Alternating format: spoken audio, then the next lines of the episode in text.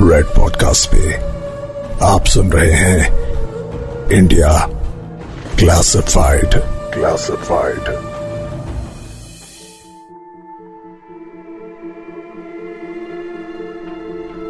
दुनिया में कई तरह की स्पीसीज हैं। इन सभी स्पीसीज को आइडेंटिफाई करने के लिए सबसे ज़्यादा ज़रूरी है उनका नाम।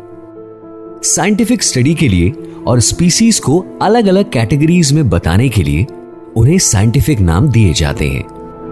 आप जानते होंगे कि ह्यूमन बीइंग्स यानी इंसानों का साइंटिफिक नाम है होमोसेपियंस होमो शब्द का अर्थ लैटिन भाषा में ह्यूमन बीइंग होता है और सेपियंस का अर्थ होता है वाइस सेंसिबल यानी सूझबूझ और समझ। कॉमनली हम सभी जानते हैं कि हम होमोसेपियंस हैं। लेकिन क्या आप जानते हैं कि होमोसेपियंस के अलावा इंसानों की एक और सब स्पीसीज भी होती है। लगभग इंसान जैसे दिखने वाली इस स्पीसीज में दिमाग का साइज़ छोटा है और चेहरा बाहर की तरफ़ को निकलता हुआ सा होता है। इस स्पीसीज का नाम है होमो इरेक्टस होमो इरेक्टस का मतलब होता है सीधे खड़े होने वाले इंसान। माना जाता है कि यह स्पीसीज तीन लाख साल पहले खत्म हो चुकी है। खास बात यह है, हमारे देश के दिल, यानी मध्य प्रदेश में स्थित भीमबेटका कावेस में होमो इरेक्टस प्रजाति के इंसानों की मौजूदगी के कई सबूत मिले हैं। तो आइए, आज के इंडिया क्लासिफाइड के इस एपिसोड में आप और मैं मिलकर जानते हैं हमारे विलुप्त हो चुके पूर्वजों के बारे में और ढूंढते हैं वो पॉसिबिलिटी जिससे उनके आज भी मौजूद होने का कोई इशारा मिल सके। यह है red podcast presents India classified और मैं हूँ सुदर्शन आपके साथ। भीम बेटका का नाम पाँच पांडवों में से एक भीम के साथ जुड़ा है। भीम बेटका शब्द भीम बैठका से लिया गया है, जिसका अर्थ है भीम का बैठना। यह माना जाता है कि जब पांडवों को उनके राज्य से बाहर निकाल दिया गया था तो वे यहाँ आए और इन गुफाओं में रहे। इन बड़े बड़े पत्थरों पर भीम की बैठक थी। इसी कहानी के आधार पर इन गुफाओं का नाम भीम का पड़ा। मध्य प्रदेश राज्य के रायसेन ज़िले में स्थित स्टोन एज के वक्त से मौजूद ये गुफाएँ और उन गुफाओं में बनी पेंटिंग्स लगभग तीस हज़ार साल पुराने हैं। भीमबेट का रॉक शेल्टर 750 रॉक शेल्टर्स का समूह है। यह भारत में प्री हिस्टोरिक एरा के सबसे बड़े कलेक्शंस में से एक है। भोपाल के करीब मौजूद ये केव्स हमें भारत में ह्यूमन रेस के अर्ली डेवलपमेंट की जानकारी देती है। एनालिसिस से पता चलता है कि इनमें से कुछ केव्स को होमो इरेक्टस ने एक लाख साल पहले बनाया था। भीमबेटका के रॉक शेल्टर्स में दिखाई देने वाले कुछ स्टोन एज पेंटिंग्स लगभग तीस हज़ार साल पुरानी, यानी पैलियोलिथिक एज की है। इन गुफाओं में मौजूद पेंटिंग्स अलग अलग कलर्स से की गई दिखाई देती है। लेकिन इन कलर्स को देखकर यह सवाल खड़ा होता है कि तीस हज़ार साल पहले कलर्स बनाने के लिए इंसानों ने कौन से नेचुरल सब्सटेंसेस का इस्तेमाल किया था? और वो नेचुरल सब्सटेंस इतने स्ट्रॉन्ग कैसे थे कि ये पेंटिंग्स तीस हज़ार साल बाद, यानी आज तक भी बहुत ही कम डैमेज के साथ वैसी की वैसी दिखाई देती है? भीमबेटका गुफाओं की खोज साल उन्नीस सौ में हुई थी। उज्जैन के आर्कियोलॉजिस्ट डॉक्टर विष्णु वाकणकर आम रास्ते से दूर हटकर जंगल में थोड़ा अंदर चले गए और तब उन्होंने इन प्री हिस्टोरिक गुफाओं को पहली बार देखा। तब से अब तक लगभग साढ़े सात सौ ऐसे रॉक शेल्टर्स आइडेंटिफाई किए जा चुके हैं।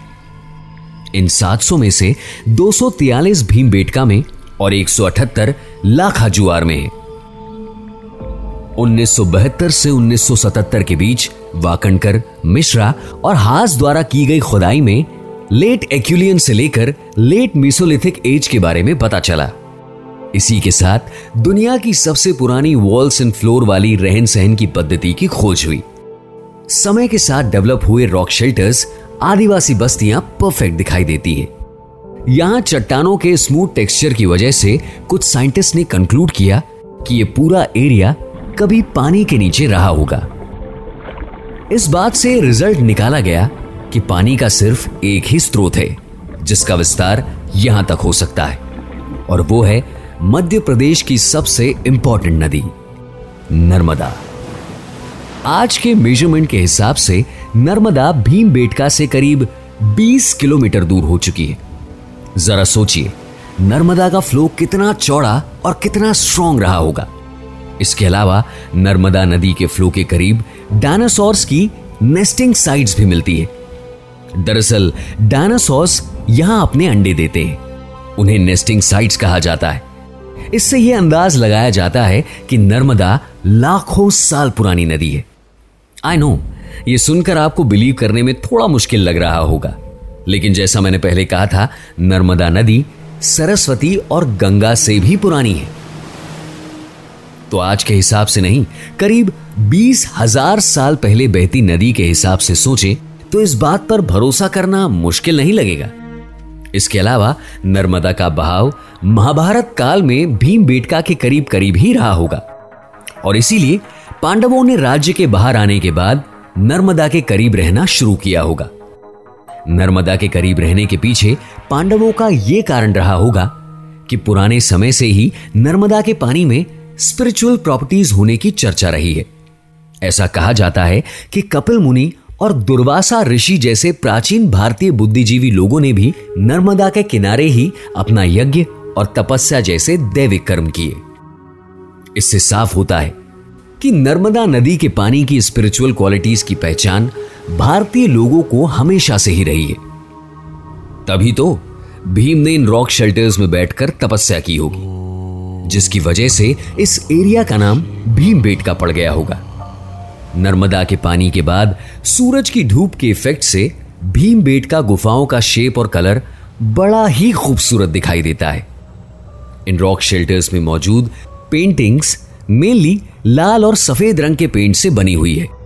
कहीं कहीं हरे और पीले रंग का इस्तेमाल भी किया गया है। इन पेंटिंग्स में आमतौर पर hunting child birth communal dance drinking religious ceremonies और मुर्दा दफन करने की प्रोसेसेस दिखाई गई हैं। इन पेंटिंग से हमें यहाँ रहने वाले होमो इरेक्टस इंसानों की लाइफस्टाइल के बारे में पता चलता है। भीमबेटका गुफाओं में कम्युनिटी लिविंग के साथ साथ पर्सनल लाइफस्टाइल भी दिखाई देती है। कुछ रॉक शेल्टर्स में बेड्स के शेप में रखे पत्थरों के ऊपर एक आच जैसी छत दिखाई देती है, जिसे आर्कियोलॉजिस्ट एक बेडरूम के रूप में देखते हैं। इसका मतलब यह है कि तीस हज़ार साल पहले भी इंसानों को प्राइवेसी की ज़रूरत होती थी और इसका ख्याल रखा जाता था। फैसिनेटिंग इजंट इट इसके अलावा इन गुफाओं में एक और चौंकाने वाली बात पता चली है। वो ये कि यहाँ रहने वाले इंसानों को मरने के बाद अपने घर के नीचे ही दफनाया जाता था। वो भी उसके द्वारा इस्तेमाल में ली गई चीज़ों के साथ। कई कमरों के नीचे बनी हुई कब्रों में किचन यूटेंसिल्स और हंटिंग इक्विपमेंट जैसी चीज़ें गड़ी हुई मिली हैं। कई समाजों में ऐसी चीज़ों के साथ शव को जलाने की इससे मिलती जुलती परंपरा आज भी चलती आ रही है। जरा सोचिए, इस परंपरा की शुरुआत तीस हज़ार साल पहले हो चुकी थी और आज भी बदस्तूर जारी है। कमाल है ना? भीम बेटका के आसपास के पूरे एरिया में घने जंगल आज भी मौजूद हैं। बारह महीने पीने के पानी की availability natural shelters rich flora and fauna के साथ नेचुरल रिसोर्सेस का भंडार है। ठीक ऐसे ही सेटलमेंट ऑस्ट्रेलिया के काकाड़ू नेशनल पार्क कालीहारी रेगिस्तान और पैलियोलिथिक लेस्कॉक्स केव्स में भी मिलते हैं। भीमबेटका केव्स में मिली कुछ खास पेंटिंग्स की बात करें तो पता चलता है कि यहाँ के लोगों को एनिमल हस्बेंड्री यानी पशुपालन की जानकारी भी थी। वो भी तीस हज़ार साल पहले। इन पेंटिंग्स में बैल, हाथी और घोड़े जैसे कई प्राणियों की सवारी करते हुए इंसान दिखाई देते हैं। इसका मतलब यह निकलता है कि सिर्फ़ बैल से अपने काम करवाने के अलावा एंटरटेनमेंट के लिए हाथी और कॉम्पिटिशन्स के लिए घोड़े जैसे जानवरों का इस्तेमाल भी होमो इरेक्टस इंसान करते थे। इन सारी पेंटिंग्स में बैल और घोड़े तो ठीक साइज़ के लगते हैं, लेकिन हाथियों के दांत कुछ ज़्यादा ही बड़े हाथियों के ऐसे दांत हमने उस समय के बेस पर बनी हॉलीवुड फिल्म्स में देखे। हो सकता है कि डायरेक्टर्स ने अपनी फ़िल्म बनाने के लिए इन और इन जैसी दूसरी केव्स को एज ए रेफरेंस यूज़ किया हो। लेकिन इन सारी बातों में एक और पेंटिंग का ज़िक्र करना ज़रूरी है। और वो पेंटिंग है एक विशाल काय बैल जैसे सींग वाले जानवर की। बाकी सारी पेंटिंग्स में तो ह्यूमंस और एनिमल्स का साइज़ प्रोपोर्शनेट दिखाई देता है। लेकिन लाल रंग में बनी ये एक पेंटिंग है, जिसमें दिखने वाला जानवर इंसान के साइज़ से काफ़ी बड़ा है। तो हो सकता है जाइंट एनिमल्स भी इस समय में एग्जिस्ट करते हैं।